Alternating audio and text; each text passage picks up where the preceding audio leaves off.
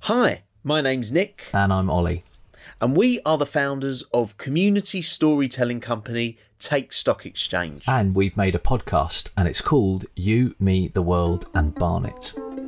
We've been spending time with people all over Barnet. Not actually in the same room as them because of, you know, the pandemic. No, but in Zoom rooms, in WhatsApp conversations, and over the phone. People have been having conversations and sharing their stories with one another. And we've created a podcast to share those stories with you. It's all about the people of Barnet, how they relate to one another, how they relate to Barnet, how they relate to the world. But I suppose it's also about all people, all places. In the podcast, you'll hear our voices and the voices of the people we've met.